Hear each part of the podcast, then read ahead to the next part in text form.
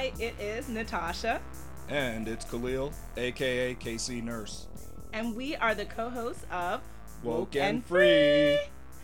Thank you, thank you, thank you for joining us again. This is going to be our sixth episode of Woke and Free. And if you've been following along the conversation for the past couple of weeks, you know Woke and Free is all about being real and honest with each other and you. And we want to talk about everything and anything that is important to us, to you, and the world. And of course, nothing is off the table. So, in this episode, we're going to be talking about whether we are slaves to brands. Now, that sounds pretty dramatic, but bear with me. There's a point to where we're going with this. Why are we discussing it? Both Khalil and I have the Samsung Galaxy Note 8 phones, and this is not the first time that we've had the same phone. In fact, over the past 13 years, we've indulged in the same technology brands over and over and over again as a couple, and we are not alone with this type of uh, consumerism. In fact, if you probably think about it, how many different types of uh, technological devices that you've bought over and over and over again by the same brand or brands? and there is going to be some type of uh, math to this type of madness that we're doing. But uh, before we jump into that, let's talk about the ground rules for woke and free. exactly. So, first, you got to subscribe to Woke and Free on iTunes, TuneIn, Stitcher, Google Play, and SoundCloud. Second, we want you to share the episode with your friends and family. That's super, super important and make sure you talk to us on Facebook, Instagram, Twitter at Woken Free. We're super, super accessible. I'm always online, and you will also find us on YouTube as well. As you know, each week we like to share a little bit about us before we dive into the topic for this episode. Last week we shared our three favorite types of transportation we love. This week we'd actually like to share with you how we got our first names. I'm going to let my lovely darling here begin. okay, my name's Natasha, of course, right? And I always remember growing up, my dad telling me he liked the name, so that's kind of why my mom and dad went with Natasha. And also, it also happens to be the name of a Russian princess, right? So that that's according to him. Uh, and he wanted to give me, I guess, a name of royalty, kind of like that Kendrick Lamar DNA song. Oh yes. What's interesting is that my family and way back friends probably remember my name as Kahil, which was just a mispronunciation of Khalil. When I was around eight, someone corrected how we were pronouncing my name, so today most people call me Khalil, but everyone who knew me from a younger age called me Kahil. My name comes from the famous Lebanese poet Khalil Gibran, whose name was mistakenly spelled with the H after the A instead of before it. When he came to America, thus, my spelling is spelled just as America spelled it. Gotcha. Okay, so now that everyone knows the history of how Natasha and Khalil got our names, I think we are definitely ready to dive right into this episode. So, before talking about being slaves to a brand, I think it's important to talk about why is technology so important and it is, right? Because it plays a huge role in our life. Personally, we use it for social media. When it comes to our health, we're living longer, we're able to save more people's lives in all these new cool ways that couldn't have been done in the past. It's transformed how we've learned, how we educate each other and the youth. And socially, I think that probably more people are communicating with the use of technology than without it. And really, the list goes on and on about how many different ways we probably couldn't exist now without it. And in fact, according to bigthink.com, which you will find the link in this episode on wokenfree.com, they mentioned 20 noteworthy inventions that we should all remember. And to name a few, I'll just kind of get us all educated because it is woke and, and free. free. First, we have the wheel right? The wheel was invented by Mesopotamians around 3500 BC. It was used in the creation of pottery. About 300 years after that, the wheel was then put on a chariot, and the rest is history.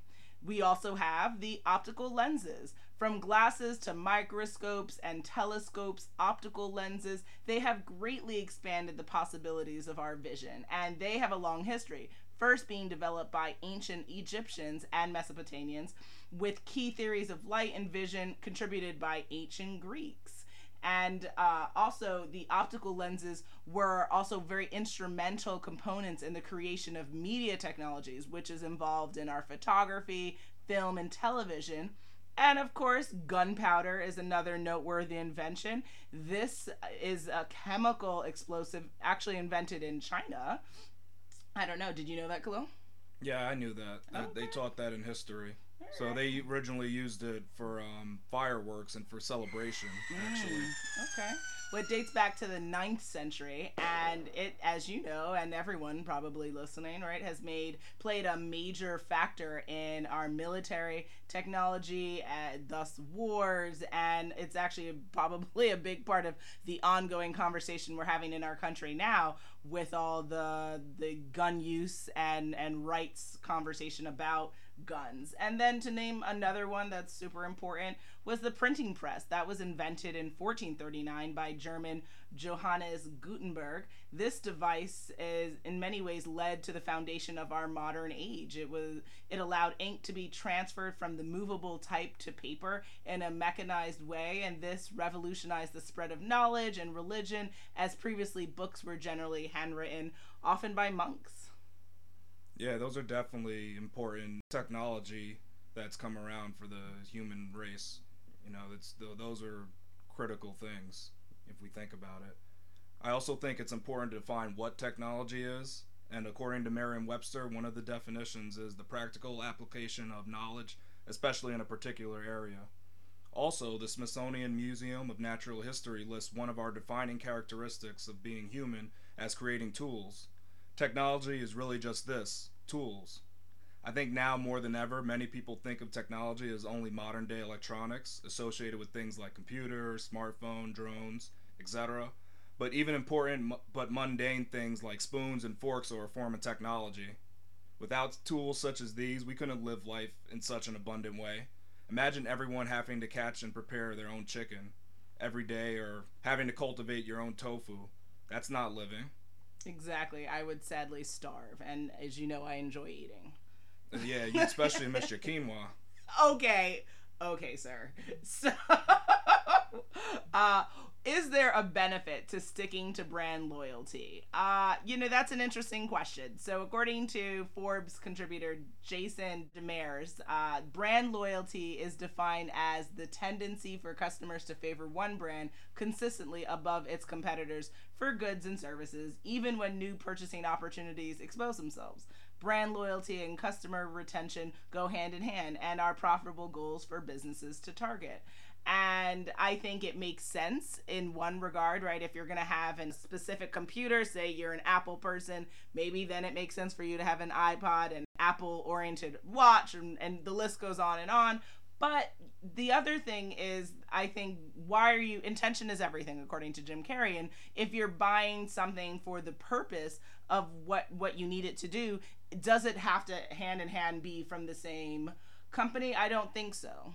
Well, it's funny because if you stay within the same brand, oftentimes you don't have to worry about compatibility issues. Mm. Like if you have a tablet and you have a phone and they're both from the same brand, more than likely they're both going to work together really well.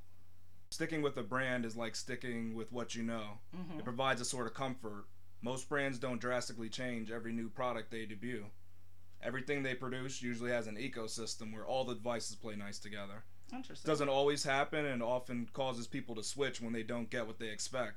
This happened with many Xbox and Nintendo fans when the PS4 was released.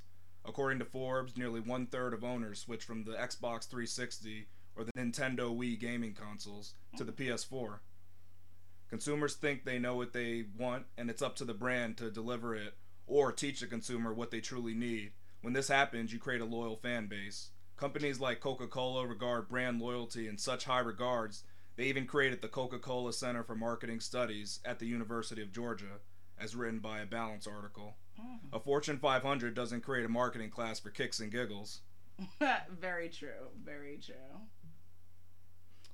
Is there a danger to consumer brand loyalty? Hmm.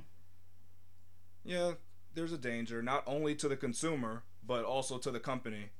Brand loyalty often allows companies to rest on their laurels and not innovate. I think a good example of this is a company named RIM, now known as BlackBerry. Most of us might remember a time when Blackberries ruled the business phone space and also penetrated some of the general consumer space as well. Mhm. There was no competition, and each iteration of the phone wasn't that different than each other. Now look at CEOs and other corporate executive phones. Most likely they're not using Blackberries, but possibly iPhones or an Android. Mhm. Donald Trump, the current president of the United States, just switched from an Android to an iPhone. I don't think he ever had a Blackberry. I guess he doesn't have brand loyalty in that regard.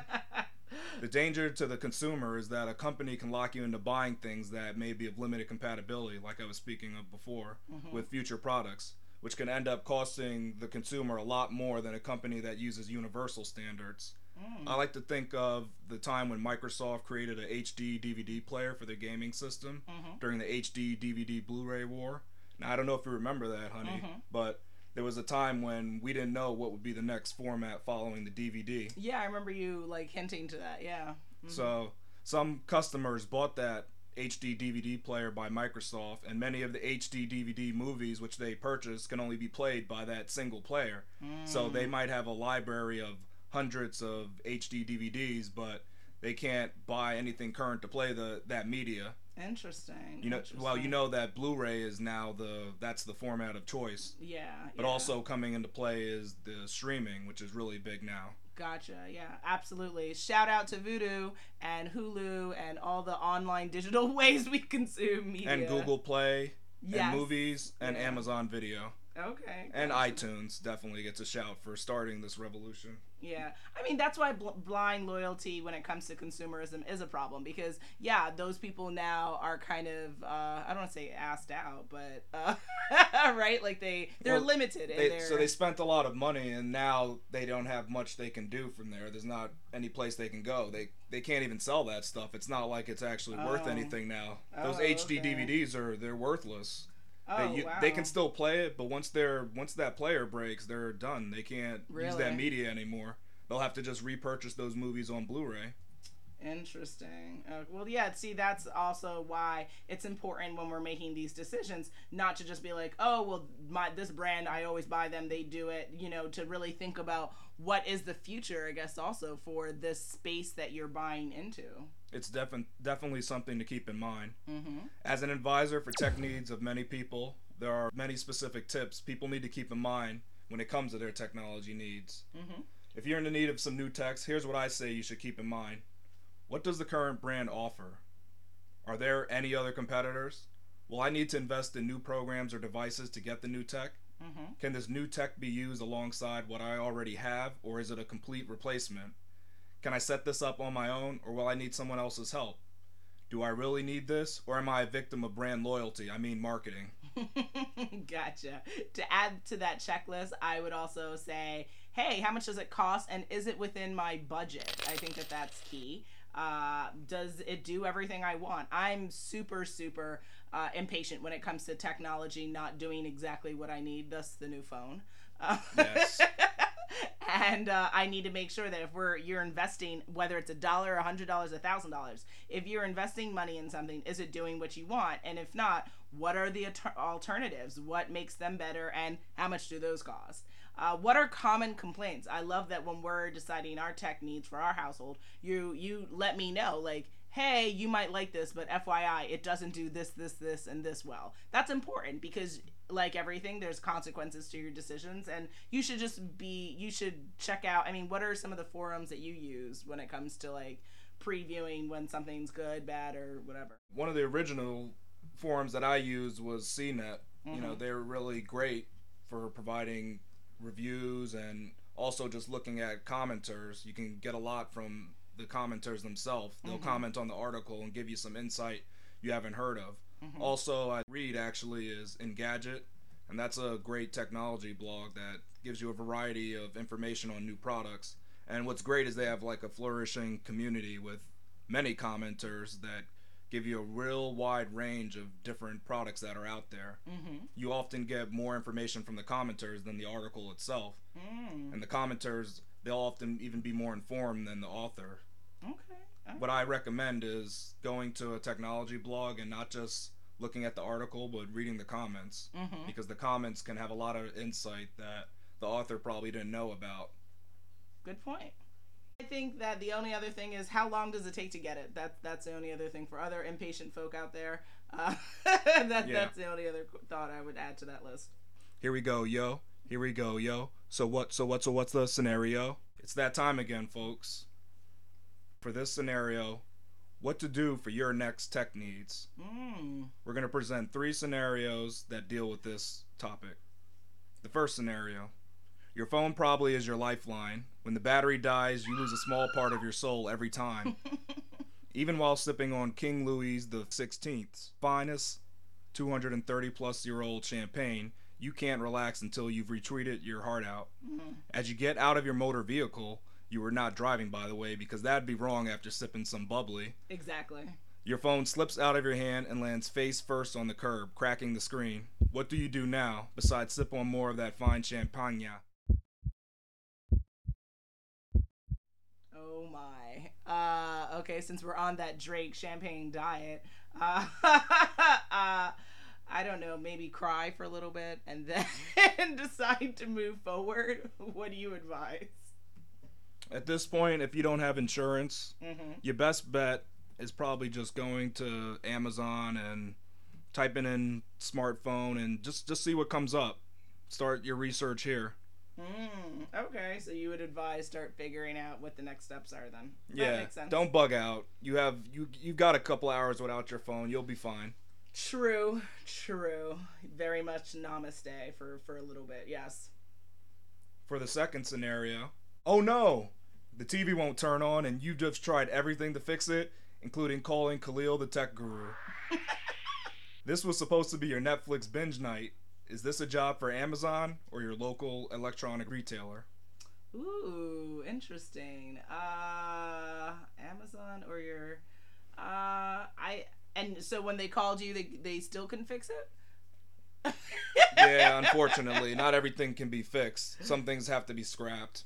Okay. Uh, probably then I would I would say it depends on the consumer. If you're the person who likes that in person uh, hand holding, then go to your local retailer. If you don't give a, a darn and you're all about just getting what you need and you want it prime shipping, then do Amazon. Yeah, if you're really trying to get the best value, then you go to, to Amazon. Ah. You can also go to eBay and do some double checking to see what's the best deal. Mhm. But unfortunately, in this day and age, buying online is actually the best deal you can get. You're not going to get your best bang for buck going into the local electronic retailer. Even though we need to support our brick and mortar, it's actually not the best value for us because they have to pay for things like electricity, they got to pay for heat, they Mhm. pay for all these these housing bills that electronic retailers often don't. What's interesting about Amazon is that a lot of companies just ship their products to Amazon and Mhm. Amazon is the warehouse for these products. Okay. That's why Amazon can offer you such a great deal is they get these they get the products at a at a discount compared to like a Best Buy who doesn't have that same luxury as Amazon. Mm. Okay.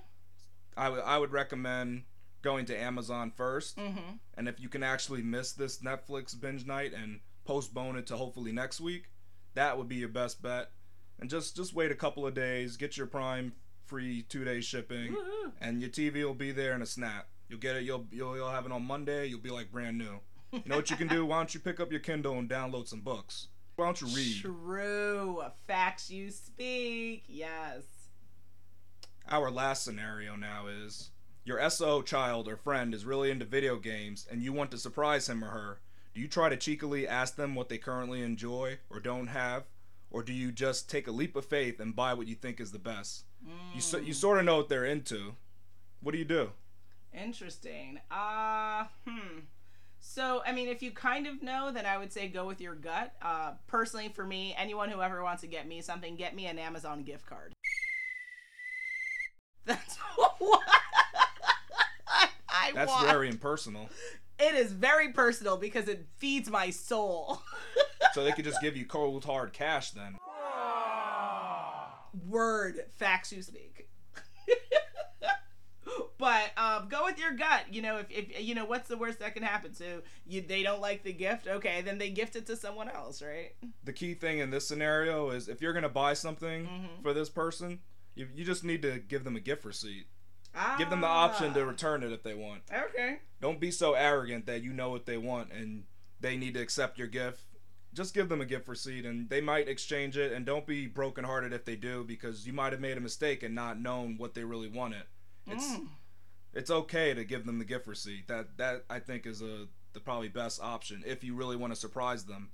But like like you're saying, it's Mhm. nice just to ask the person what they want. True. True. If you do that, then you avoid any headaches. They can't say, "Oh, I never told you." There's going to be no confusion if you just Mm. ask the person what they want. I feel like these scenarios are very personal to you, Khalil.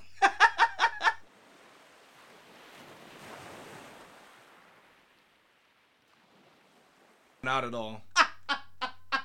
These are just hypotheticals. hypothetical people and hypothetical life. I mean, I do like to sip some King Louis the Sixteenth every now and then.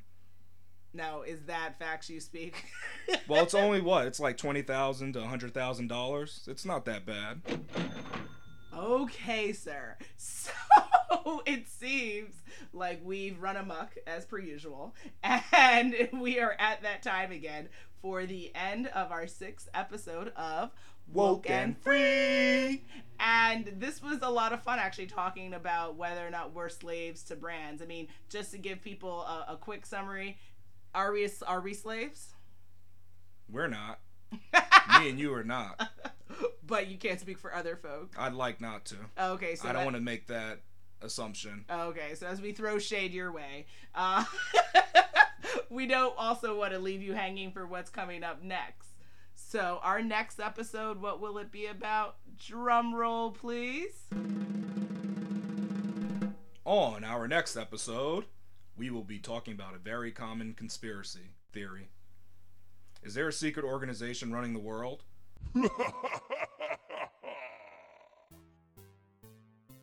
Fascinating, right? Tune in every week for our new episode.